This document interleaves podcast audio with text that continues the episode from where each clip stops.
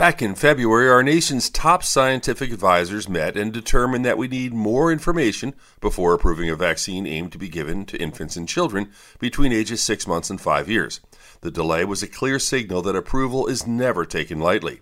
The decision left these children as the major group in the country vulnerable to COVID as a result of not having access to the vaccine.